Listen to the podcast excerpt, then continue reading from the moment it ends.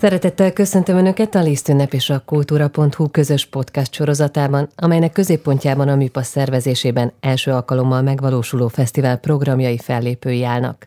Arra törekszünk, hogy minél színesebb merítést mutassunk meg Önöknek, a klasszikus zenét, könnyű zenét, színházi, táncművészeti, irodalmi és képzőművészeti programokat egyaránt felvonultató fesztivál kínálatából. Seres Gerda vagyok, vendégeim ezúttal Hollerung Gábor karmester és Szentpáli Roland tuba művész zeneszerző. Mivel a fesztivált is áthatja Liszt szellemisége, munkássága, a beszélgetéseink is mindig a zeneszerzőhöz kapcsolódó felütéssel indulnak. Vladimir Stasov zenekritikus Liszt játékát halva az alábbi kijelentésre ragadtatta magát. Ott is akkor fogadást tettünk, hogy az a nap, 1842. április 8-a, ettől kezdve és örökké szent nap lesz számunkra, és egyetlen másodpercét sem fogjuk elfelejteni halálunk napjáig. Volt olyan eset, amikor rátok művészi élmény ilyen elementáris erővel hatott? Hollerung Gábor. Hát nekem az életemet Bartók határozta meg, tehát 17 évesen megismerhettem a teljes Bartók életművet egy műveltségi verseny kapcsán, zongoráztam, elég sok Bartókot játszottam egyébként, akkor már Mikrokozmosz hatodik füzetéből játszogattam bőven, és, és találkoztam valamivel, amit részben nem értettem, de részben, részben értettem, mert nagyon jó kalauzaink voltak, főleg Sonfai László, aki ennek a versenynek a, a zsűri elnöke volt, és, és hát van egy pár olyan pillanat, ami, ami mai napig eh, emlékszem, hogy leha, lehallgattam a lemezen a művet, és akkor lehallgattam még egyszer, és tehát hogy, hogy Szerintem, szerintem ez, egy, ez, egy, ez egy életet meghatározó pillanat volt számomra, és, és nagyon sok minden ennek függvényében történt az egész életemben, hogy Bartokhoz ilyen erős viszonyom van, van és volt. Mindig, hogy, hogy mai napig is úgy érzem, hogy, hogy a rengeteg mondani valóm van mindig Bartókról, tehát ha Bartókot elemzek, vagy megérthető zenét csinálunk, akkor az mindig egy, egy életveszélyes dolog, hogy megszerkesszem, hogy mit nem kell, mit kell elmondani. Én azt hiszem, hogy nekem ez, ez, a, ez volt az, az az elementáris, aztán rengeteg, rengeteg nagy élményem volt az életemben, de talán, ha, ha lehet így mondani, ez volt egy olyan dolog, ami végül is meghatározta az életemet. De amiről most te beszélsz, az elsősorban intellektuális élmény, e, vagy nem, ez emocionális nem, hatás? Nem, abszolút. Abszolút. 17 évesen nem hiszem, hogy intellektuális élményeink vannak. Semmit sem tudunk igazán, csak így, ilyen, így kavarognak bennek a gondolataink, vagy legalábbis én így emlékszem magamra, tehát, tehát mindig, mindig egy, egy, hogy is mondjam, csak jó, jó, okos tanulónak tartott engem mindenki, de attól én még úgy éreztem, hogy bennem kavarog rengeteg. Ezek kimondottan emocionális élmények voltak. A, egy, egy cantata profana, egy koncertó, egy zene húros hangszerekre, ütőkre, csereszta, amire, amiben, amiben azért vagyok visszamenőleg büszke erre a dologra, mert azért olyasmiket fedeztem fel, amit ma már intellektuálisan is el tudok mondani akkor szerintem fogalmam nem volt erről. Egyszer, egyszer csak, egy, egy, egyszerűen csak ez a dolog megragadott. Roland? Nekem egy picit korábbi és egész más jellegű ilyen élményem van. 12 éves koromig én egyáltalán nem voltam érdekelt a zenében, semmilyen szinten. Testnevelés tagozatra jártam, általános iskolába, és szó szerint egyszer csak nem sikerült magamat kirugatni a, az énekóráról rendetlenkedéssel, Viszont ugyanekkor Barna János, az énektanárunk eljátszott egy Bach G-dur menüettet hegedűn, ő egy nagyszerű népzenei hegedűs volt, és, és onnantól kezdve én zenész akartam lenni. De úgy, hogy szinte a következő héten abba hagytam a versenyszerű sportot, ami egy is tagozatos általános iskolában a... Legalábbis különös. Igen, az nem is vették jó néven, tehát elvileg tilos, tehát át kellett volna menjek egy másik osztályba, de aztán már hagyták, hogy befejezzem. Tehát ez a, ez a Bach G-dur menüet, ami, ami nem is tudom, tehát annyira, annyira pofon egyszerű, annyira mindenki játsza, hogy már-már kicsesnek érzem most ezt így elmesélni, de, de ez a való igazság, hogy én ettől a Bach G-dur menüettől lettem zenész. De előtte és... otthon nem volt hasonló élmény, vagy nem szólt a rádióban? Ö, szólt a rádió, én én nagyon durva heavy metalt hallgattam mindaddig. Tudom, nehéz elképzelni, hogy hosszú hajam volt, és bőrcsekiben jártam. Abszolút. Ez a menőség kritériuma volt szerintem. Hozzá tartozott ehhez a dologhoz, igen, hogy az ember heavy metalt hallgat, sőt, a golyóstól lefirkáltam a kezemet, a kedvenc együtteseimet rá firkálgattam, tehát ilyen szinten voltam, egyáltalán nem érdekelt. A klasszikus zene, azt se tudtam jóforma, hogy létezik. És, és ez volt az a pillanat, ami, ami szó szerint így teljesen ilyen 180 fokot fordított rajtam, és aztán a, a másik ilyen óriási élmény volt, ez megint csak, ami, ahogy Gábor is mondta, ez ilyen, szinte ilyen, ilyen kamaszkori, nem szinte teljesen kamaszkori, hogy én felkerültem Budapesten Nyíregyházáról, a Bartók Béla az Emészeti Szakközépiskola és Gimnáziumban, és ott találkoztam olyan nagyon-nagyon tehetséges gyerekekkel, osztálytársaimmal, vagy évfolyamtársaimmal, vagy kicsit idősebbekkel, kicsit fiatalabbakkal, akik folyamatosan inspiráltak, és azt kell tudni, hogy nekem a zeneszerzés az paralel kezdődött a, a hangszerjátékkal, ugyanis abban a pillanatban, hogy én elkezdtem Egyébként hegedülni szerettem volna, de az már túl öreg voltam, és rögtön eltanácsoltak. Tehát megfogott a zene, és azonnal eltanácsoltak a, a, arról a hangszerről, amit én szerettem volna művelni.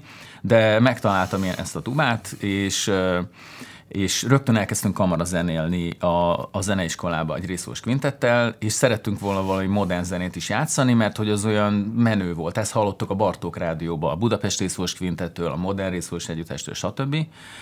És hát nem tudtuk, nem is voltak ezek a kóták, amiket mi szerettünk volna, mert akkor még 88-at írtunk.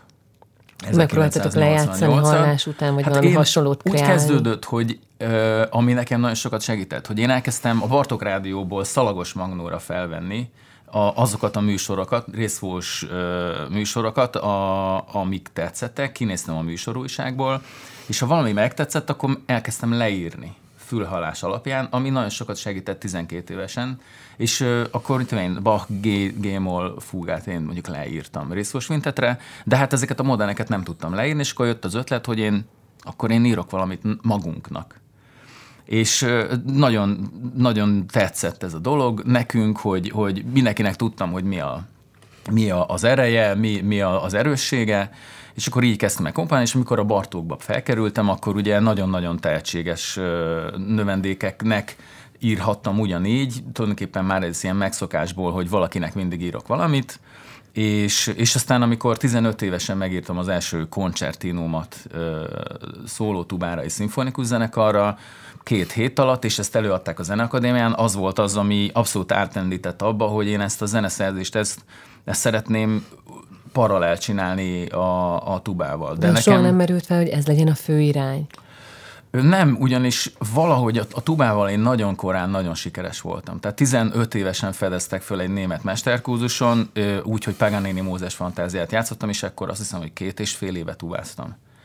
És, és 16 évesen már egy, egy óriási japán hangszerkészítő cégnek voltam a reklámalanya, és koncerteztem Amsterdamtól kezdve Olaszországon át nagyon sok helyen. És a... kellett volna feladni ezt. Igen, igen. Egyrészt kellett volna. Egy picit sajnálom, mert ö, ö, olyan szempont, hogy én beiratkoztam, hogy felvételiztem zeneszerzés szakra a Bartókonziba, és fel is vettek, de nem osztottak be egy, egyik tanárhoz sem, két tanár volt akkor, Fekete Győr István és ö, Kocsár Miklós, és egyikhez se osztottak be valamilyen, nem tudom, baleset folytán, én pedig voltam annyira link, hogy ne kérdezzek rá, és nem is jártam be órákra, és aztán így automatikusan diszkvalifikáltam magam az oktatásból, és olyan szempontból ö, sajnáltam azt, hogy én tulajdonképpen tubaszólistaként ö, éltem az életem 16 éves koromtól kezdve, hogy elmaradtak azok a beszélgetések, a, egyrészt zeneszerző tanárokkal, vagy zeneszerzős növendékekkel, vagy karmesterekkel,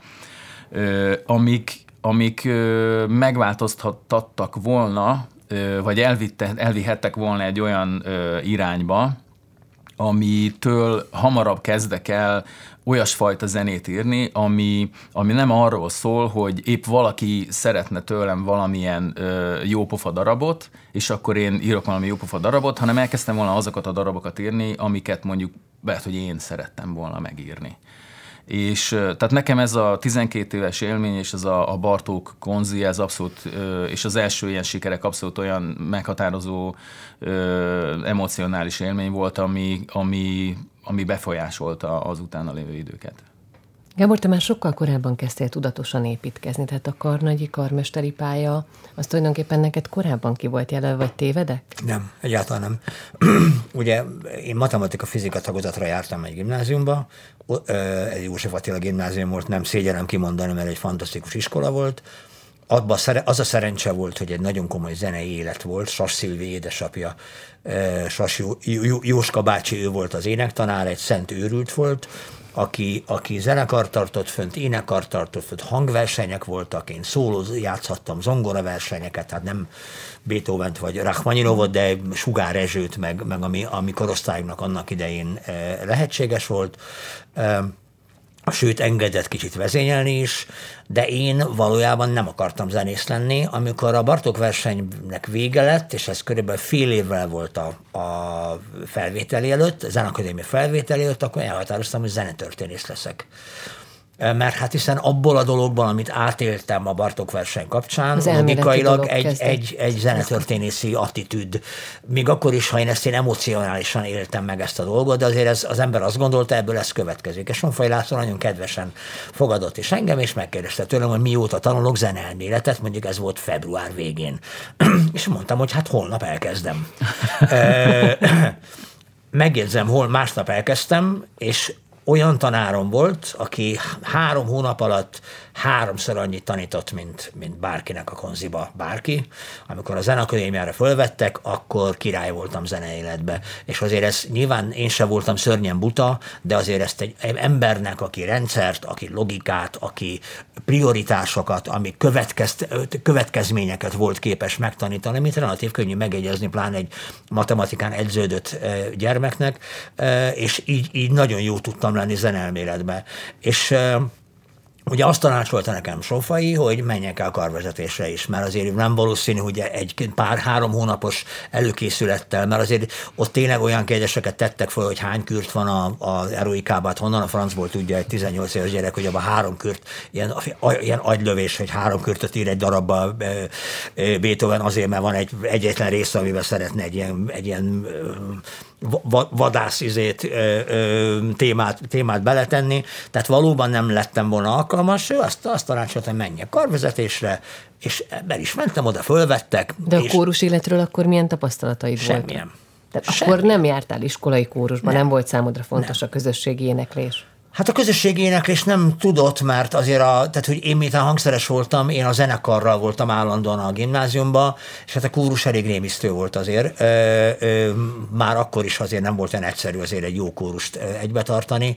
De vagy, vagy az is lehet, hogy énekeltem, de nem emlékszem rá, tehát hogy nem maradt, nem maradt me, meg a, a, a, bennem. Nem, én a zenakadémiára kerültem, és azért kerültem karvezetésre, mert ez volt a tanács és egyébként fantasztikus tanárok voltak, akik egyébként végig figyeltek engem gyerekkoromtól kezdve, tehát hogy, hogy az ember valamilyen módon hazament, és akkor ott hirtelen, hirtelen valamibe vele csöppent, és az aktív zenélés az borzasztóan megragadott engem. És ugye, ugye onnan a, a, a karvezetésről azt hiszem negyedikes koromban vettek föl talán harmadszorra e, a karmesterképzőre is, aztán így, így lettem karmesterképzős is.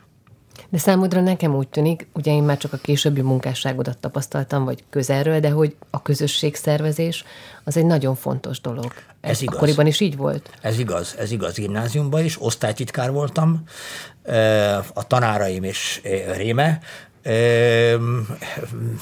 de egyébként ez már általánosban is az voltam, és ezt nagyon kedvesen mesélték az ilyen... Mert hogy nem rejtetted véka alá véleményed? Igen, nem, nem úgy, úgy neveztek, hogy igazságbajnoka vagyok. Egy, egy, ez, ez volt a bélyeg rajtam mindig. Egyébként ezt olyan nagyon nem szégyellem. Egy.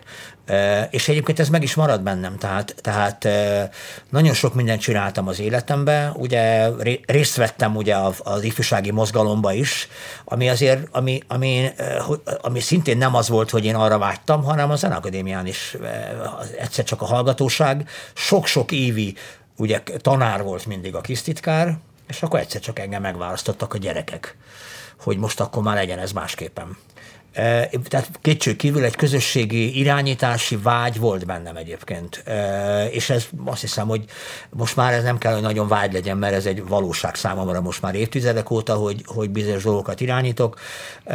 De, de ez, ez számomra mindig, mindig egy, egy, egy, egy ügy volt, tehát soha, soha nem az a fontos, hogy, hogy, hogy én mit tehetek meg, hanem az, hogy mit érek el.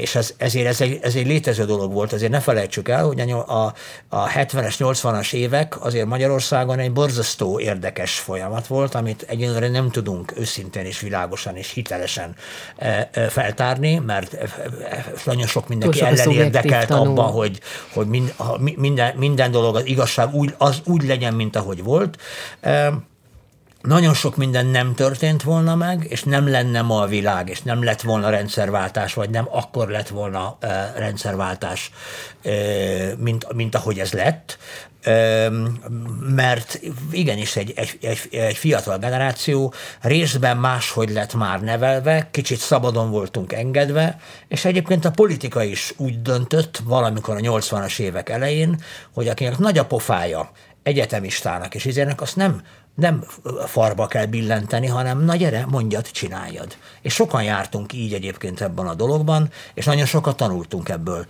Én a magam részéről sosem fogom sem szégyelni, sem megbánni azt, hogy, hogy megismertem a világ működését. Megtanultam azt, hogy hogy működnek el, érdekek és ellenérdekek, hogy működik hatalom és vezetettek, hogy működik a, a tulajdonképpen a, ez most nem, nem jó ezt, mert nem, nem utalni akarok semmire, de egy, egyfajta lelki és, és reflexzerű korrupció, hogy, hogy működik a gyávaság egyébként, hogy működik a szolgalelkűség. Ezeket, ezeket nagyon meg lehet tanulni akkor, hogyha az emberben van bátorság ezeket a kérdéseket fölismerni, vagy adott esetben kimondani, vagy bárkit szembesíteni ezzel a dologgal messzire jutottunk. Igen, de Rolandtól is szeretném megkérdezni, hogy számára miért fontos, vagy mit jelent a közösség, akár a zenélés szintjén, mert hogy annak ellenére, hogy sokat szólózol, és a zeneszerzői tevékenység bizonyos értelemben magányos elfoglaltság, a Nemzeti Filharmonikusoknál játszol, és bizonyára azért is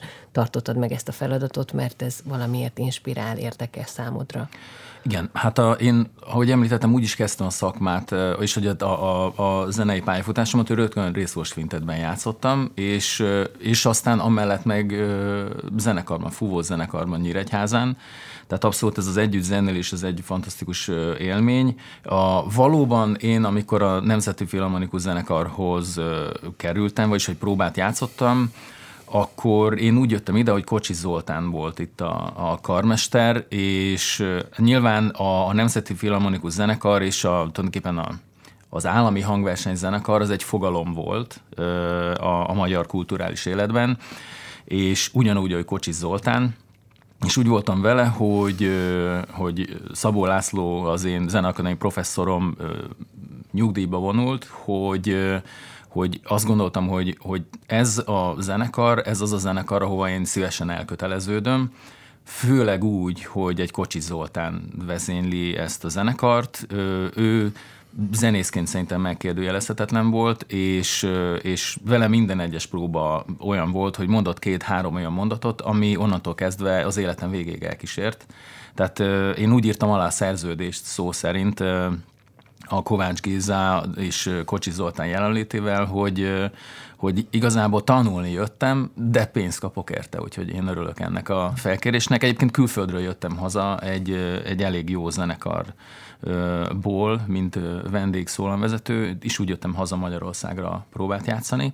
Úgyhogy nekem a közösség az, az mindig meghatározó volt. Én a, a, a kamarazenélést is nagyon szerettem gyerekkoromtól kezdve, vagyis hogy hát kamaszkoromtól kezdve a, a, a full zenekarba, akár Nyíregyházára annak idején én akadémistaként is lejártam egy-egy hétvégére, hogyha volt fellépés, ami nyilván nem azt a zenei kvalitást nyújtotta mondjuk, mint egy szimfonikus zenekar, de, de magáért a közösségért. Én, én lejártam, saját részfús együttest alapítottam, aztán nem is olyan nagyon sokkal később, 20 pár évesen a Solti György részfús együttest, ami egyébként kevesen tudják, de a Valeri Solti, a Soltinak a felesége jött Magyarországra, hogy ő, ő hallott minket játszani, és hogy ő szeretné, hogyha a Soltinak a nevét felvennénk, a férjének a nevét felvennénk, úgyhogy Úgyhogy nekem mindig is nagyon fontos volt, és, és azt hiszem nem arról kell titkot, hogy, hogy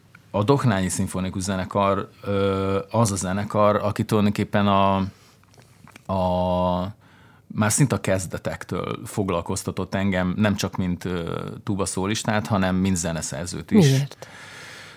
Ez úgy keletkezett, hogy úgy következett, hogy a, hogy én elkezdtem darabokat írni már zeneiskolában, majd aztán a Bartók Konziban is, megírtam ezt a koncertinót tubára és szimfonikus zenekarra, aminek nagyon nagy sikere volt, és aztán felkértek, hogy írjak egy klarnét kettős versenyt két ö, évfolyam társamnak. A, ez még mindig a Bartók ö, Konzi, amit megírtam, majd ennek a klarnét kettős versenynek az egyik szólistája megalapította a Budapest Saxophone Quartettet, és a Budapest Saxophone Quartet kért tőlem egy, szimf- egy szimfonikus zenekari kísérletes szaxofon kvártett versenyt, és ekkor ez a két, az egyik klarinétos, aki ugye, mint említettem, a szaxofon kvártett alapító tagja volt, már a Doknányi Szimfonikus Zenekarnak volt a klarinétosa, és egyszer csak bevitték a Gáborhoz, hogy hát lenne egy ilyen szaxofon kvártett verseny, hogy nem játszanánk el. És aztán Gábor volt olyan nyitott, hogy azt mondta, hogy de, és aztán eljátszották, és annak is nagy sikere volt, és Gábor utána felkért egy, egy oratórikus műre, ami egy óriási feladat volt, és bizalom részéről, mert azért, mert mondjuk valaki ír egy, egy, egy versenyművet, még nem biztos, hogy egy, egy vokál szimfonikus művet meg tud írni a kórus miatt, de megkaptam ezt a bizalmat, és aztán így született a Magnifikát, majd aztán, mivel annak sikere volt, még egy oratórikus mű született a Beatus Vír, és aztán valahogy ö, szinte hazajárok a, a Doknányi Szimfonikus Zenekarhoz, hát közben barátok zeneszerző. Így van, igen, igen. Egyébként, ha már élményekről beszéltünk, azt nekem nagyon fontos megemlíteni, mert riportokban előjön, hogy volt-e nekem klasszikus zenei katartikus élményem, és, és volt, amire kettőre tisztán emlékszem, az egyik az egy kissing koncert volt Hongkongban, szóló koncert, az, az frenetikus volt, és a másik ilyen frenetikus koncert a Műpában volt, amikor a Doknányi zenekar eljátszotta a Bartók zenét koreográfiával, arra már nem emlékszem, hogy kik... Zsirávszki, uh, akkor még nem... nem akkor nem még csak hon, Akkor még nem, hanem... nem ezt simán úgy hívták, hogy a Honvéd Együttes Tánckara egyébként. Tehát. Szóval ott utána a harmadik emeleten, és majdnem sírtam. Szóval tényleg, most is. Szóval az, az, az olyan élmény volt. De hogy emlékszel, amikor az első művet megláttad, vagy eleve fontos ugye kortárs művek bemutatása a Doknányi számára számodra? Erről is mesélj egy kicsit, kérlek. Ez így van, és nekem, nekem a legerősebb tanácsadóim azért mindig a muzsikusok voltak és a, a muzsikusok lelkesedése valaki iránt, vagy valami iránt azért az egy meghatározó motiváció, mert, mert amúgy is relatív jó volt a kommunikáció azért még a nehéz években is azért a, a BDZ-ben, és azért, azért nem illik azért szembedicsérni azért a Roland, a magyar zene élet egy egészen különleges, unikális szereplője azért. Tehát relatív kevés. Mármint a sokszínűsége miatt? Nem, a tudása miatt azt is meg a tehetsége miatt, tehát meg, a, meg az ösztönössége miatt, meg egy csomó, ugye, ugye, és mindezt egy olyan helyzetbe teszi, ahol egyébként azért a magyar zeneélet azért őt nem egy hivatásos zeneszerzőnek tekinti és ráadásul ezek a művek, amiket, amiket részben nyilván, nyilván én önös érdekből rendeltem, hogy populáris legyen, mert hiszen akkor, akkor kezdődött el, ami, ami, ami hát akkor kezdtük megvalósítani azt a vágyat, hogy, hogy megszólítsunk olyanokat is, akik nem járnak szimfonikus zenekari koncertre. És De mit jelent az, hogy populáris? Mert ez most... Hát, hát mondjuk a Magnifikát az, az lényegében egy jazz kompozíció egy nagyon bonyolult, nagyon nehéz, mi majd, majd össze mi, csináltok magunkat, mert az énekkar számára is nagyon nehéz szólamok vannak, nem is volt minden jól leírva, ezen vitatkoztunk egymással ilyesmivel, de, de ezek a művek, ezek hatalmas sikerek. Ezek a művek többször mentek Magyarországon, meg külföldön. A Magnifikátot én nem tudom, a hány országba csináltam, Izraelbe, Tájvánon, Németországban. Igen, Brémában. Brémában, igen.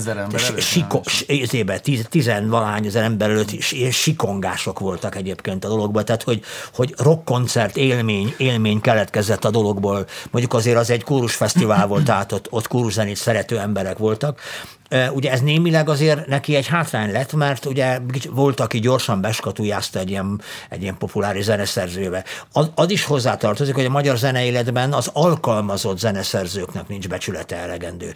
Ő egyébként egy egyfajta alkalmazott zeneszerző is, mert az is... Ott a 70-es években ugye Ötvös Péter is filmzenéket írt. Igen, Igen ez nem de, de az is egyfajta alkalmazott zene, amikor valaki kérne egy művet számára, és akkor ő nem ír bele olyan hangokat, amit tudja, hogy nem fog tudni kifújni, vagy, vagy, vagy, tehát ezek mind hozzátartoznak a dologhoz, és ma is tele vannak ilyen, tele vagyunk ilyen, ilyen zeneszerzőkkel, akik, ha úgy tetszik, az árnyékban, árnyékban vannak egy picit. És, és mi számunkra az a siker, amit a Roland jelentett, az, az nagyon, nagyon, nagyon sokat jelentett, a, a, és nagyon sok lehetőséget nyitott meg a közönséggel való kapcsolatunkba. Ő egy híres ember lett, csak nem ott, ahol kellett volna lennie. És egyébként az igazság szerint én is, én is egy picit, eh, hogy is mondjam csak, ebből a szempontból egy hangyányot visszatartottam, mert ő sokszor bombázott engem olyan darabokkal, amire azt mondtam, hogy hát ezt én most nem tudom bemutatni. Ezt ma azért elárulom, hogy azért, hogy az a mű, amit most eh, a Liszt ünnepen bemutatunk, arra én egyszer nagyon sok évvel ezelőtt nemet mondtam akkor is ott, azzal a kórussal, azzal a helyzettel, azzal a, azzal a kényszerrel, amiben mi voltunk, akkor azt mondtam, hogy ezt most nem. De, de, de úgy gondolom, hogy számomra ez organikus volt, nem csak, hát nem csak, nem csak rengeteg zeneszerzőt tudok mondani, hát legfőképpen Vajdát például, aki, akinek, akinek azért lemezt csináltunk, és az összes születésnapját mi csináltuk a elmúlt húsz évben, e, és, és e, tengernyi művét adtuk elő zenekar, aki fölkértem, ugye Orbántól is rengeteget játszottunk, e, és hát, és mondjuk hát az utóbbi, nem vagy ez már olyan 10-10 valány volt a Gyöngyösi Levente, aki ugye a rezidens zeneszerzőnk lett, tehát számunkra ez természetes. Én nyilván húztam határokat, különösen amikor a mi létünknek volt, a zenekar létének volt egy perdöntő feltétele, hogy jegybevételünk legyen. A magyar zenekarok 90%-a nem, nincs a jegybevételre kényszerítve, tehát hogyha, és ez, ez, egy nem, ez nem de, ö, ö, dehonestálás, ugye ha összevetjük az NFZ-nek a, a bevételét, mondjuk a BDZ bevételével egy normális béke évben, akkor a BDZ-nek körülbelül 15-20-szoros bevétele volt egy NFZ-hez képest.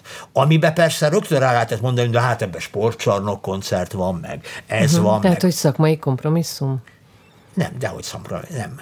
Nem gondolom, hogy szakmai kompromisszum. Szerintem, szerintem nagyon-nagyon nagyon rossz, rossz módon látjuk a világot, amikor azt gondoljuk, hogy ragaszkodnunk kell a, a mi konzervativizmusunkhoz, és a legegyszerűbben, hogy fogalmazom, és a közizlést konkrétan lesajnáljuk. Lenézzük, és, és ha úgy tetszik, negligáljuk minden szempontból. Nem arról van szó, hogy a közizlésnek a legvadabb hajtásait, vagy a legmélyebb pontjaitra kell reflektálni. De, de, de pont most csomó dolog kapcsán folyt beszélgetés arról, ugye például pont a Mester és Margarita kapcsán, ami most a lisztünnepen be fogjuk, pontosabban a opera mutatja be, csak én ebben közreműködöm, hogy, hogy ennek kapcsán is érdemes beszél, beszélni, hogy amikor például egy műben, mint a Bulgakov műben, a tagadást valami módon adekvát zenei nyelvezettel meg akarjuk jeleníteni, akkor az lehetetlen, hogy az, az nem tudom én, az dodakofon legyen. Belefér a ragtime és egyebek. De hát legfőképpen a rock. Hát azt vegyük tudomásul, hogy a rock, ezt én Pernye tanárultam, tanultam még a Zeneakadémiának, ő eretnek módon azt tanította, hogy a rock egy generációnak a természetes megnyilvánulása. Aki ezt a dolgot úgy gondolja, hogy ezt nem kell észrevenni, és, és ez a dolog, ez egyszerűen egy, egy vadhajtás, ami, ami, amit el kell felejteni, és meg kell tiltani, aznak ez téved, mert a rock egy nagyon fontos, valós és hiteles dolog volt. Hogy aztán mi lett belőle, és hogy települt rá mondjuk mondjuk az üzleti világ és a dolog hogy vált adott esetben anyagi érdeké bizonyos emberek számára, és agyon lett manipulálva, és agyon lettek hülyítve szerencsétlen rockerek ezzel, meg azzal, meg amazzal, ez egy másik kérdés. De, de a közizlésnek mindig van egy hitelessége annak okán, hogy közizlés. Tehát a társadalomnak nem mondhatja meg egy szűk rétege, hogy, hogy a ez a jó zene, és a dur meg a mól az már idejét múlt, azt már nem szabad ilyet írni. Természetesen neki is egy nagy vágy, pont ez a darab, ami fel fog hangzani, és ami egyébként a, a MIPA pályázatán ugye lényegében díjazott, ugye a részletekről nem illik beszámolnom, mert én benne voltam a zsűribe, de annyit elárulhatok, hogy mindenki díjra javasolta, kivétel nélkül. Tehát mind a hét ember, olyanok is, akik a, a modern, modernebb, az avantgárdabb zenét szeretik, olyanok is, akik inkább konzervatívak, és, és ezt a posztromantikát preferálják. Mindenki díjra soha nem nyerte volna meg, hogyha tudják, hogy ő a Szent Páli Roland. Soha. Soha. Roland, ha oda mennék hozzád a koncert után, és azzal gratulálnék, hogy ez milyen szép volt, akkor azt bóknak tekintenéd? Mm, abszolút. Ebben a darabban vannak szép részek. é, és, Ez már sokat sejtetted a választ. És vannak, ö, én azt gondolom, hogy egy, egy nagyon picit hadd csatoljak be Gábor szavaiba, hogy amikor én a Magnifikátot megírtam, Ugye azt, ahogy Gábor is mondta, az tulajdonképpen egy, egy jazz, sőt, inkább azt mondom, egy, egy R&B, gospel ö, ö, ízzel ö, átitatott oratórikus mű, szimfonikus zenekarra, két szólistára, jazz trióra és egy rapperre. És nekem az volt abban a koncepció, hogy, hogy nagyon egyszerű volt. Mozart egyszer csak azt mondta, hogy ő németül szeretne operát írni, nem olaszul, és ő nem akar a, a pártoszos római és görög mitológiai szereplőkről írni, hanem ő, ő a, az egyszerű emberekről szeretne írni, Nekem ez, ez csengett akkor a fülemben, ez egyébként a, például a, az Amadeus című filmben el is hangzik, és attól függetlenül, hogy ezt valóban Mozart így kimondta, hogy nem, így cselekedett, és én nekem az volt a, a, az akkori koncepcióm ezzel a Magnificáttal, hogy a mostani ö, leginkább köz, közérthető zene, amit, amit az emberek a rádióban hallanak, az tulajdonképpen a, ez az R&B és a gospel, tehát a, ezek a fajta zenék. És hogy én megpróbálok egy olyan szimfonikus zenekari, vagy egy, egy olyan oratórikus darabot írni, amit ugyan ö, klasszikus előadók játszanak, tehát nem kell swingelni benne, vagy ilyen, ilyen ö, specifikus dolgokat csinálni, de hogy mégis egy olyan nyelvezetet megütni, amit amit az emberek nagyon könnyen tudnak fogadni, és úgy dramatizálni ezt a latin szöveget. És azt gondolom, hogy ha Magnifikátnak volt sikere, azt gondolom, hogy egy ilyen Magnifikátot talán sok mindenki meg tud írni, de aztán az, hogy mondjuk nekünk jutott eszünkbe, hogy, hogy csináljunk egy ilyet, ezt azért mondom többes száma, mert Gábor kifejezetten kérte, hogy valami olyasmit csináljak, mint mondjuk a szakszofon kvártett volt, hogy, hogy az emberek ö, könnyen befogadják ezt Tehát, hogy fajta. élvezetes legyen. Azért tettem fel ezt, hogy szép, ugye ez, hogy, hogy mondjam, szép. Ezt már hallottuk, vagy hogy, hogy ne, újbá tűnik, mintha ma az eredetiség, vagy az, hogy valami nagyon újszerűt csinálok, vagy körbeforgok közben, miközben ezt a hangot lehet. Az Én most azt gondolom, valahogy... hogy, hogy a, a hallgatók be tudnak fogadni nagyon sok mindent. Nem feltétlen kell dur és moll ö, harmóniáknak lennie.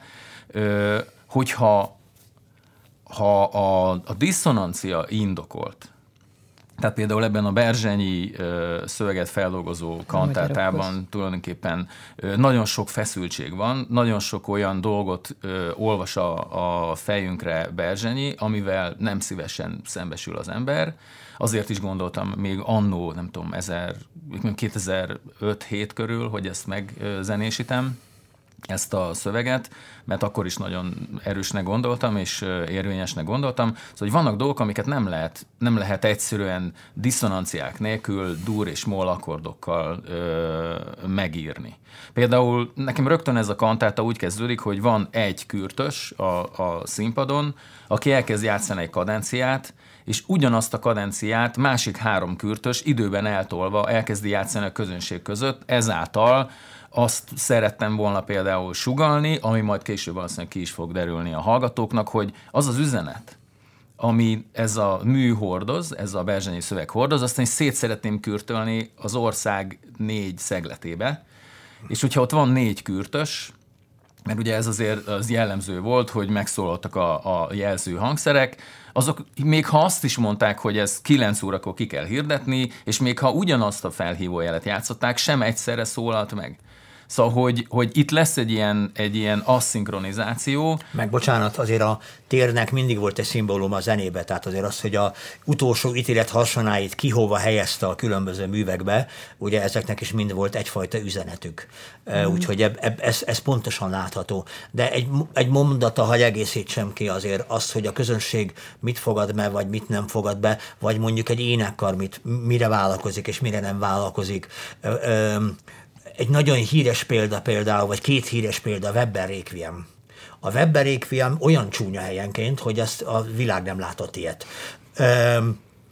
A, nagyon nehéz is, de van benne egy ozanna, amiért az emberek, az emberek bármit vállalnak és olyan kontraszt ereje van a dolognak, és egyébként zseniálisan van azért, tehát ahhoz képest, hogy, hogy Webber mennyi minden számomra nem annyira izgalmas dolgot is írt, ebben a, és ebben is rengeteg szakmai hiba van egyébként, tehát rossz helyre rakott szólamok, egyebek, de összességében egy olyan dramaturgia és olyan erő van benne, mindenki boldogan vállalja a diszonanciát, de ugyanilyen a, a, a Chichester Psalms Bernstein-től Hát azt nagyon ne, hát aki, aki azt hiszi, hogy az élvezvetve énekeljük, azt, azt ez egy gyömörgörcs, olyan nehéz ritmikailag, intonációba és rengeteg mindenbe, könnyedén megcsinálni a dolgot, de te, magyarul az emberek mind a, a, a, a normális dolgot, a feszültség feloldás, a szép csúnya, a görcs és a, az, az oldódás, a reménytelenség és a remény, tehát az alapvető ellentétekben mindenki hajlandó részt venni, csak legyen meg mind a kettő benne. Ne csak a feszültség legyen benne, ne csak a komplikáltság legyen, legyen benne oldódás, legyen, legyen fölismerhető folyamat, abban a pillanatban mindent könnyebb, könnyebb csinálni. És ez a darab is ebből a szempontból én is nagyon nehezen kezdtük ezt tanulni a kórussal, első próbákban rettegtem, hányan fogják megköszönni a lehetőséget a darab megtanulására, nagyon szépen haladunk egyébként amúgy jól van az énekkar megírva, tehát ez énekelhető, és jó helyre van téve, és amúgy az énekkar nem is annyira nehéz adott esetben, a zenekarral együtt már picit nehezebb lesz. De itt, itt, itt az a kérdés mindig, hogy egy dolog az egy teljességet céloz meg, vagy csak experimentális, vagy csak erre koncentrál, vagy strukturális, vagy elméleti, vagy nem tudom micsoda, logikának és érzelemnek, feszültségnek, feloldásnak mindenhol egy, egyszerre jelen kell lenni. Miért tartod fontosnak? Értem, hogy egy vokális műnél van szöveg, de hogy mégis a tartalom. Ugye a zene az általában érzetekről szól, hangulatokról. Az, hogy mondjuk valamilyen direkt üzenetet közvetít, az is előfordul, de azért ez egy döntés kérdése, hogy azt mondom, hogy versenyi versét én most el akarom mondatni, vagy énekeltetni. És ha jól értem, ez is itt most egy narratív és ö, énekelt részek keverednek, vagy ugye igen, ezt még igen, nem hallottam, igen. ugye? Van benne egy narrátor is ebben a, a darabban, pont azért gondoltam, hogy ennek fontos szerepe van, mert Eddig csak az operában volt jellemző, hogy mondjuk az olaszul vagy akármilyen nyelven németül énekelt szöveget feliratozzák, úgy, hogy lehessen érteni, hogy mit mond. Nem csak, nem csak effektíve, hogy, hogy, hogy mondjuk egy, egy egy szoprán énekes, aki, akiknek a lehető hogy jól artikulál. Így van, igen, de így is úgy is, hogy, hogy mégis mi, mi történik. Tehát ha valaki nem tud németül vagy olaszul, az is értse, hogy miről szól a sztori. És, és most egyre inkább az van, hogy, hogy már oratórikus műveknél is feliratozni szokták, hogyha idegen nyelven van. Azt nem tudom, hogyha magyar nyelven van, akkor is, de úgy gondoltam, hogy ezt a, ezt a berzsenyi szöveget sokkal sokkal transzparensebbé tudom tenni, hogyha beágyazom a zenébe, nem csak úgy, hogy ez el van énekelve, hanem hogy a narrátor el is mondja, de a narrátor is úgy fogja elmondani, hogy alatt a zene fog szólni. És úgy van elhelyezve a narráció a zenében időről időre, hogy hogy alatta a zenekar játszik valamit. Így van. A, nem, a maga a narráció az egy szabad, tehát ott, ott nem kell csatlakoznia a zenekarhoz, de megvannak azok a pontok, ahol neki el kell kezdenie, és mondjuk ameddig ezt el kell mondani. Kell, igen. igen. Kvázi melodráma mechanizmus. Így van, igen, igen. igen. igen. azt akartam mondani, hogy, hogy a kérdésed, hogy miért nyúl valaki szöveghez a 20. században, azért ez egy romantikus kényszer. És azért ezt megint, megint nagyon fontos látni minden kortárs zeneszerzőnek, hogy, hogy az igazán sikeres művekben romantikus mechanizmusokat használunk ugye a szöveg megjelenése a romantikában, a gondolatok megjelenése, az, hogy egy, már egy Brahms szimfóniában azt érezzük, hogy ilyen kérdéseket teszünk föl, hogy hát eddig nem sikerült, na de most ez sikerül, hú, mégsem sikerült. E, e, magyarul, magyarul megfogalmazható gesztusok vannak, és ugye lényegében azért, azért a Beethoven 9. szimfónia, vagy az egész Fausti mechanizmus, amelyben, amelyben ennek a dolognak vagy ez egyik, vagy a másik, vagy minden aspektusa valamilyen módon felfelbukkan azért e, a zenetörténetben, és ez pont Lisztnél érdemes megemlíteni, mert a Liszt életműnek ugye az egyik emblematikus része, Liszt, aki egy nagy virtuóz volt, a virtuóz műveinek, hogyha most a szubstanciáját vizsgáljuk, akkor, ahogy Pernyet e, tanár úr tanította, szintén nekünk a virtuózitás nem szól másról, mint a virtuózitásról ott semmi más nem kell figyelni, mint hogy hagyjadjuk elő. Teljesen mindegy, hogy mit adunk elő, nagyon sok ilyen műve van egyébként Lisztnek, amit, hogyha nem virtuózan adnak elő, akkor kibírhatatlan, vagy nem elég izgalmas. A virtuózitásból hogy jut el egy gyakorlatilag jövőbe látó és a romantikus alapkonfliktust egészen zseniális zenei eszközökkel megjelenítő és, és működtető zeneszerző, akkor, amikor egy léprelődött, és ezt ugye azért is szóba hozom, hiszen azon a koncerten, október 23-ai igen, koncerten, 23 koncerten is elhangzik. A léprelűdnek a legnagyobb csodája, hogy egy egészen pici dallam makáb, makámból mindent ki tudunk fejezni. Szerelmet, csatát, győzelmet, természeti idilt, mindent ki tudunk fejezni. Ugyanabból a dologból, ami azt jeleníti meg, hogy, hogy gyakorlatilag mi minden van bennünk, ugye nem csak az isteni és az ördögi, de az érzelmeknek ez a része, az a része, és a zene adott esetben képes ezt egyetlen zenei tőből kibontva megjeleníteni, sőt, talán még sokkal jobban tudja kibontani, mint hogyha mindenre valami egészen más dolog van, amit vagy ráismerünk, vagy nem ismerünk rá, és ebből a szempontból ez a fajta verbalitás jelenléte, Ugyan a 20. század ezt egy, egy, egy nagyon logikus és, és hát matematikai mechanizmusokkal alátámasztott komponálási technikával igyekszik ezt a dolgot valami módon a szélére vinni, vagy, vagy, vagy, vagy mellőzni, de összességében nem tudunk szabadulni a szavaktól, és ezek a szavak, szavakat segítségül hívjuk. Ha jól hívjuk segítségül, amikor nem csak a szó létezik, hanem a szó tényleg valamit plusz tesz hozzá, vagy na, na, narratíva, de közben maga a dolog másképpen történik, mert azért az igazi történés ebbe a darabba is a bariton szólista és az énekarba és zenekarba játszódik le. Meg az olyan gesztusok, mint amit az imént említett, hogy a világba szétkürtölünk valamit. Úgyhogy, úgyhogy ezért nem lehet szabadulni már a verbalitástól a 20. században sem teljesen. Én alapvetően nem, nem vagyok egy vokális szerző. Tehát a, ez a darab is tulajdonképpen úgy lett ebben a formában kész, amit most bemutatásra kerül, hogy, hogy ezt valóban 2005-2007 körül kezdtem el írni, és valóban mutattam egyébként, nem tudom, 2009-10 körül Gábornak, tehát szerintem már el is felejtetted e, mostanra, és most az volt az apropója ennek, hogy én ezt a darabot végül is azok alapján, amit annak, annó mondtak rá, például Gábor is, hogy, hogy a, az énekszólamokat át kell dolgozni picit, stb. stb. Úgy azért fejeztem be, mert én időközben a Zeneakadémia zeneszerzés szakára felvételiztem, és oda kellett egy vokális mű, és én annyira rosszul állok vokális művel, zenekari műveim, tehát instrumentális műveim rengeteg van, hogy ez volt a legkézenfekvőbb, hogy ezt a darabot tulajdonképpen rendbe rakom és a, a Zeneakadémiai felvételére rendbe raktam ezt a darabot, ezzel felvételiztem, végül egyébként fel is vettek, és akkor jött ez a nagyon szerencsés véletlen, hogy a műpa kiírta ezt a pályázatot, amikor is nekem volt a fiókban egy ilyen kantátám, és, és egy picit meg kellett szellőztessem ahhoz, hogy mondjuk ebből, a, ebből egy 20 perces darab legyen. Ezt úgy értem, hogy nem volt eredetileg 20 perces, valamivel rövidebb volt. Úgyhogy ez egy ilyen nagyon kellemes, nagyon kellemes és szerencsés egybeesés volt, de ez a darab tulajdonképpen a Zenakadémiai felvételimre lett végül is elkészült. És most másodéves vagy, akkor zeneszerzés. Idén diplomázom, igen. A, miért volt érdemes még ennek utána menni és tanulni?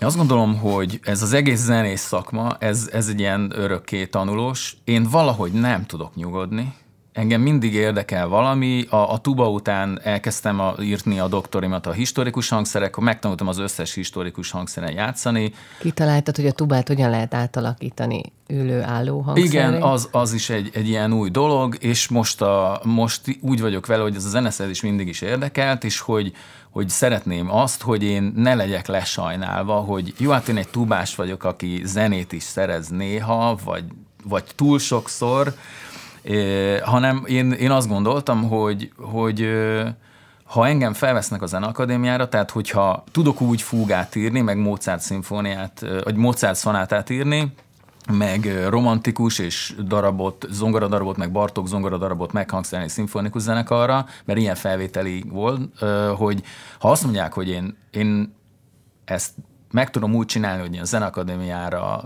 felvételt nyerjek, akkor nekem van helyem és sikerült két pont hiány maximálisan megcsinálni mindent, és, és óriási élmény a Zeneakadémiára járni, 44 évesen is, mert egész másképp csapódnak le a dolgok. Tehát tulajdonképpen ö, tátott szájjal ülök folyamatosan az órákon, mert olyan, olyan dolgokat nem, csak, nem hogy tanulok, hanem hogy visszajelzést kapok, hogy ez valóban, ez, ez így van, én ezt jól gondoltam, és aztán persze rengeteg dolgot tanulok, rengeteg dolog a helyére kerül, hogy, hogy én azt mondtam egyszer, hogy én szerintem mindenkinek érdemes lenne visszairatkozni a Akadémiára, nem tudom, 40 évesen, vagy tehát azután, mert egész másképp éli meg az ember, nem tudom, 18 év és 23 között, amikor, amikor gyakorol ugyan, de a haknik után rohangál, meg a csajok, vagy a pasik után, vagy elől rohangál, és, és egész másképp tud koncentrálni olyan,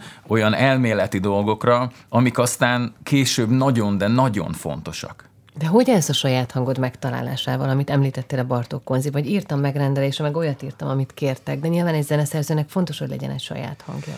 Igen, én nem vagyok erre ráfeszülve egyáltalán. Igen. Ugyanis szerintem... Ez örömteli, ha jól látom, hogy Gábor bólogat. Bizonyos, hát bizonyos szempontból egy nagyon, tehát ezt nem lehet azt mondani, ez vagy az jó. Gyöngyösi Leventének nagyon erős saját arcéle van, minden művébe fel, felismerhető. Ő, ő, ő, teljesen más alkat, teljesen más alkat egyébként. Mert, mert olyan sok mindent tudott tizenvalahány éves korában is, amikor még nem ismertem, még amikor már megismertem, de tényleg olyan sokat tudott, amit sok mindenki más nem, ahogy most most eh, egyébként nagyon okosan mondtad, és nagyon helyesen nem túl szerénkedted a dolgot, hogy egyszerűen dolgokra ráismersz, hogy igen, hát ezt én is így gondoltam, örülök, hogy ezt mondja a szakma is, aki eddig úgy azt gondolta, hogy én nem ide tartozom, hogy ez így helyes ez a dolog. Ő, ő, egy ilyen alkatú ember, azt kell mondanom, hogy egy bizonyos IQ és bizonyos tehetség fölött nem lehet kordába tartani az embert. Tehát, tehát az a normális, ha őt hol a tuba érdekli, hol a historikus hangszer, hol egy vokális mű, hol egy nem tudom micsoda, lehet, hogy legközelebb egy autót fog át, át tuningolni, vagy nem tudom micsoda. Ezen túl vagyok. Ezen már túl van, igen, igen, igen. Tehát ezek, ezek teljesen természetes dolgok. Itt, itt, itt nekünk, akik hétköznapi emberek vagyunk, az a nehézségünk, hogy, ugyan, ugyan a, rend, a, rendszert mindig különböző marizmusokban is fölép, fölismerjük. Bartok is ebből a szempontból részben könnyű, részben nagyon nehéz. A kortárzene meg azért nagyon nehéz, mert, mert amikor egy zeneszerző művét csak úgy lehet eljátszani, hogy hetekig kell konzultálni a zeneszerzővel, az handicapes az a mű bizonyosan, mert az nem lesz jó el, előadva a zeneszerző vágya szerint, mert valami olyasmi úgy van megcsinálva, hogy nem olvasható mindenki a kottából adott esetben. És én rengeteg ilyen előadást értem meg az életemben, főleg külföldön, sokáig, sokáig ugye, amíg Izraelben dolgoztam, ott azért minden koncerten kaptam valami mű, művet, amelyek között remek művektől rémdrámákig mindennel találkoztam, és, és nagyon sokszor találkoztam azzal, hogy ott állunk a próbán, nem értjük, kiderült, hogy az zeneszerző se érti, tehát fogalma nem volt, hogy ez most ez legyen, vagy az legyen, vagy mi legyen, vagy mi nem legyen, mert ezek, ezek mentalitások, és ezek egyébként trendi dolgok, tehát, tehát így működik egy picit a világ, hogy image-szerűen csinálunk egy csomó mindent, akkor, amikor valaki nem erre gondol, hanem egyszerűen van a fejébe valami, és akkor azt er, ilyen eszközzel látja megvalósíthatónak, vagy olyannal, ezek a dolgok nem, nem könnyen hasonlíthatók egymással, és, és hát pontosan ez a példa egyébként arra, hogy ezt az arcát, ami ebben a műben, a Berzsenyi darabban senki nem ismerte. Ha írt volna, és egyébként egy másik műve, amely a, a, és díjazott lett ezen a, ezen a zeneszerző versenyen, áldassék a műpa, hogy csinált egy valóban, valóban titkosított, tehát tényleg nem tudtuk. Hát voltak sporádikus dolog, én gyanakodtam, hogy ez a, ez a mű minek köze van hozzá, természetesen nem emlékeztem a dologra, de nem ezen múlott a kérdés, mert mondom egyhangúan. De egy ilyen helyzetben kiderül az, hogy, hogy ha nem előítéleteink vannak, és nem, nem érdekeink ket rögtön bedobjuk a, a, a helyzetbe, hogy most akkor ez nekem jó, hogyha ez lesz, vagy nem, inkább mit gondol majd ez, meg mit fog szólni az, meg és így tovább. Tehát, hogy, hogy én azt hiszem, hogy ezt, ezt, ezt, ezt tudni kell, és ki kell tudni mondani, és egyébként ez azért nagyon becsülöm, mert egy picit sem szerényebb annál, mint aminek lennie kell sosem bántó, de, de a határozottsága. Tehát én, mi azért ö, volt, amit meghallgatott tőlem, volt, amit nagyon kedvesen mondta, hogy nem, ez így van, és, és ezt nem is jól gondolom, és ez ezért van, és ez azért van úgy. Meg ezt nem is jól csináljuk, hanem jó, úgy csináljuk. Ő az egyetlen zeneszerző volt, aki a zenek, zenekarnak olyan elmondhatatlan praktikus, és azonnal megvalósítható, és a dolgot azonnal rendbetevő e, instrukciókat adott, ami, ami, ami a legtöbb ember esetében nem, nem szokott jelen lenni egyébként. Úgyhogy, úgyhogy azt hiszem az, hogy, hogy valakire hogy ismerünk rá, vagy hogy nem ismerünk rá, az egy, azt az utókor fogja majd megmondani. Nagyon sok zeneszerző van, akit azért nagyon furcsa kilengései vannak a romantikus korszakokban, és nem könnyen beazonosíthatók. Az biztos, hogy, hogy most egy olyan műfog fog felhangzani, ami, ami azért egyértelműen egy kortárs fogantatású, nem fél diszonanciától, kezelhető az előadók számára, és a mondani valójánál fogva, a hatásmarizmusánál fogva szerethető lesz a közönségnek. Roland a saját hangról, mert téged szakítottak picit félbe, Ö... ott mond, azt mondtad, hogy nem görcsölsz rá, és nem, hogy nem is... Ugyanis osztom Gábornak a véleményét, vannak olyan szerzők, Gyöngyösi Leventét említette, én Bartók Bélát említeném, aki viszonylag nagyon hamar rátalált arra, amit ő szeretne csinálni. Ez nyilván nagyon erősen összefüggött azzal, hogy ő elkezdett népzenét gyűjteni, és ő aztán ezen a vonalon ment ö, tovább nyíl egyenesen, míg mondjuk az egyik kortársa, Igor Stravinsky, a korai darabjait, vagy aztán a, a, tehát a, a népies darabjai után, ha meghallgatunk egy Zsoltár szimfóniát, vagy egy Ödipus Rexet, akkor azt gondoljuk, hogy ez egy másik szerző, nem beszélve a, a későbbi szeriális darabjairól, a, a Trenni Jeremiásról, vagy az Ábrahám és Izsákról, egy egészen más szerzőt mutat, és aztán megint jött a, azt hiszem, 70 éves körül, korá, körül írta a, a a Kéjenc útja operát, ami megint egy egész más dolog. Tehát, hogyha ha ha zeneszerzői habitus nézzük, akkor én inkább ez a fajta vagyok, hogy én mindig azt írom, és olyat írok, ami engem éppen érdekel, az attól még azt gondolom, hogy Szentpáli lesz, mert hogy én csak olyat tudok írni, ami, ami rajtam egyszer már keresztül futott. Tehát a, a, a zenei ízlés, vagy ahogy én elképzelem ezt az egész uh, zenei, vagy egyáltalán uh, intellektualitást, hogy nagyon sok minden dolog átfolyik rajtunk, és nekünk van egy, a, van egy szűrőnk belül, ami a, az iskolázottságunktól, a műveltségünktől függ, és ami ez a szűrőn fennmarad, tulajdonképpen ezek leszünk mi. Akár szerzőként, akár akár előadóként.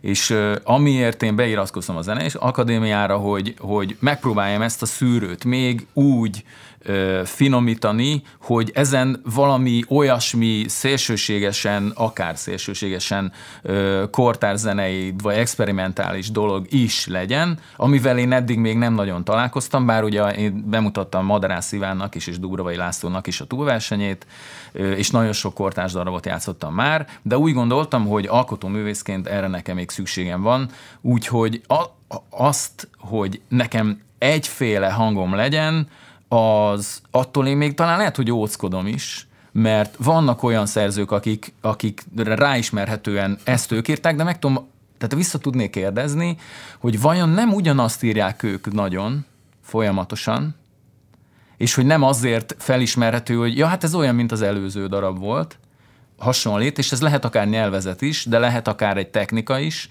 és attól, mert ráismerhető, attól még nem biztos, hogy egy saját és igaz nyelvezet, vagy attól, hogyha, hogy nem ismerhető rá, attól, attól még lehet valaki eredeti.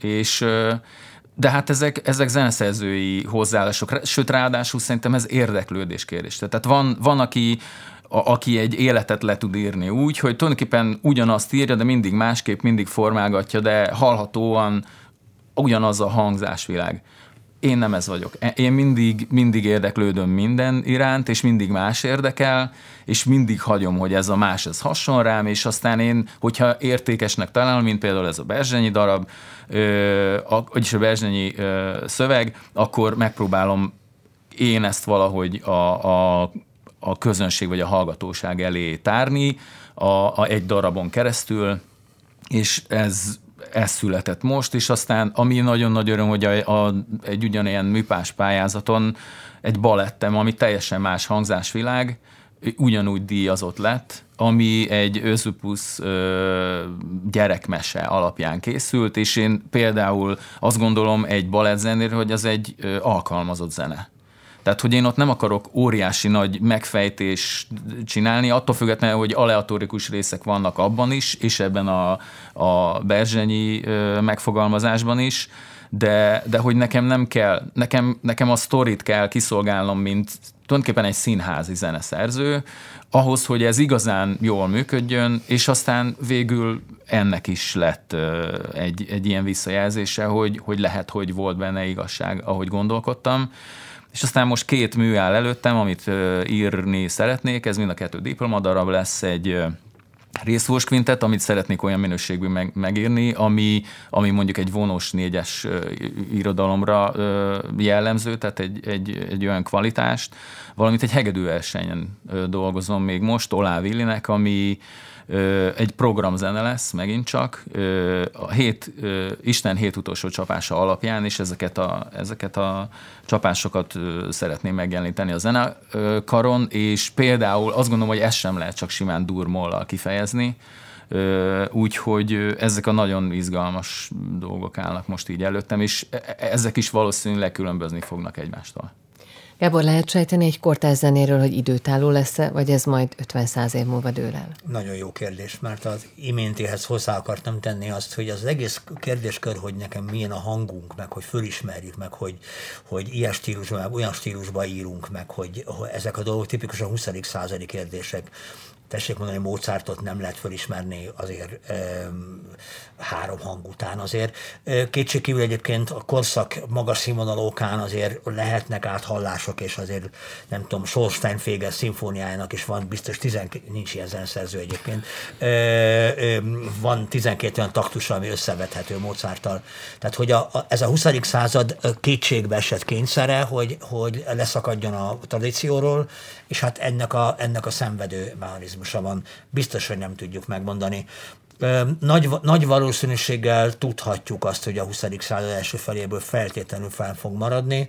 Én, bizonyos szerzők, tehát mit nem, egy, Bartók például számomra nem lehet kérdés, hogy ez fenn fog maradni hogy a, a újbécsi iskolából mi fog örökké fennmaradni, ebben én már például szkeptikusabb vagyok, hogy ez mit, mit fog tudni kezdeni a, a, a 50 év múlva a társadalom, de akár csak 10 év múlva, mert mint ahogy már most sem nagyon sok mindent tud vele kezdeni, vagy a zeneszerzés rendje megváltozott, biztos, hogy ez, ez, ez, ez, egy, ez, egy, ez egy későbbi korszaknak. És az sem biztos, hogy ugyanúgy fog ez történni, mint eddig, mert egy relatív egyenes út vezetett minden háború és minden változás ellenére a művészetnek van egy nagyon töretlen útja az 1900-as évek elejéig, e, és ott ez a kiválasztódás egy, egy teljesen nyilvánvaló és, és követhető logika alapján maradt fönn Mozart, és nem maradt fönn, maradjunk remek Schornsteinfegernél, e, mint, mint zeneszerző, hogy a 20. században, a 20. század hihetetlenül